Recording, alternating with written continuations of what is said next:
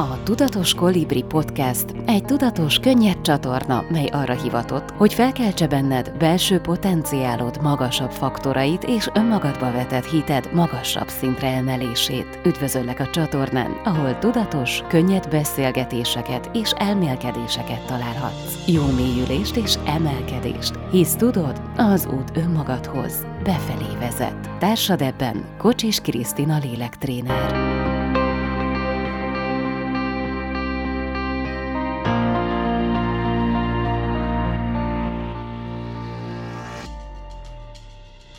Mennyire tudsz otthon, a családod környezetében civil maradni? Azért előbukkanak kócséned?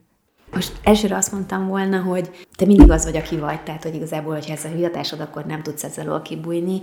Szerintem mindig kócs is vagyok, vagy mindig, mindig, mindig ez a segítő is vagyok, sőt szerintem, ahogy mondtam, hogy már a nagypapám ugrik be ugye régről, hogy ugye az egész családban, az én családomban és a párom családjában is valahogy mindig ez a baj van, akkor kérdezzük meg, de aztán erről első körben a, a kislányom jutott eszembe, amikor néha itt tudod, este lekapcsoljuk a villanyt, és akkor van ez a beszéljük ki, amit egyébként ő szokott felhozni, tehát ez nem egy erőltetett dolog, akkor sokszor azt látom rajta, hogy neki elég csak az, ha én meghallgatom, de ugye a coach nem az egyből próbálna valami kis támogatást adni, és, és ő valamikor így leolt, és azt mondja, hogy anya, ne, és akkor érzem, hogy csak meg kellett, hogy hallgassam, úgyhogy szerintem mindig ott van mindenben, de ha leginkább csak azt mondom, hogy szeretnék tudni mindent boldogan és jól megélni, és ez már eleve a munkám, amit más emberek életében is segítek, akkor igen az, hogy, hogy mindig segbe tudom rúgni saját magamat is, meg azért ezt megteszem másoknak is, hogyha még csak a privát életben vagyunk, akkor is, hogyha ha kell.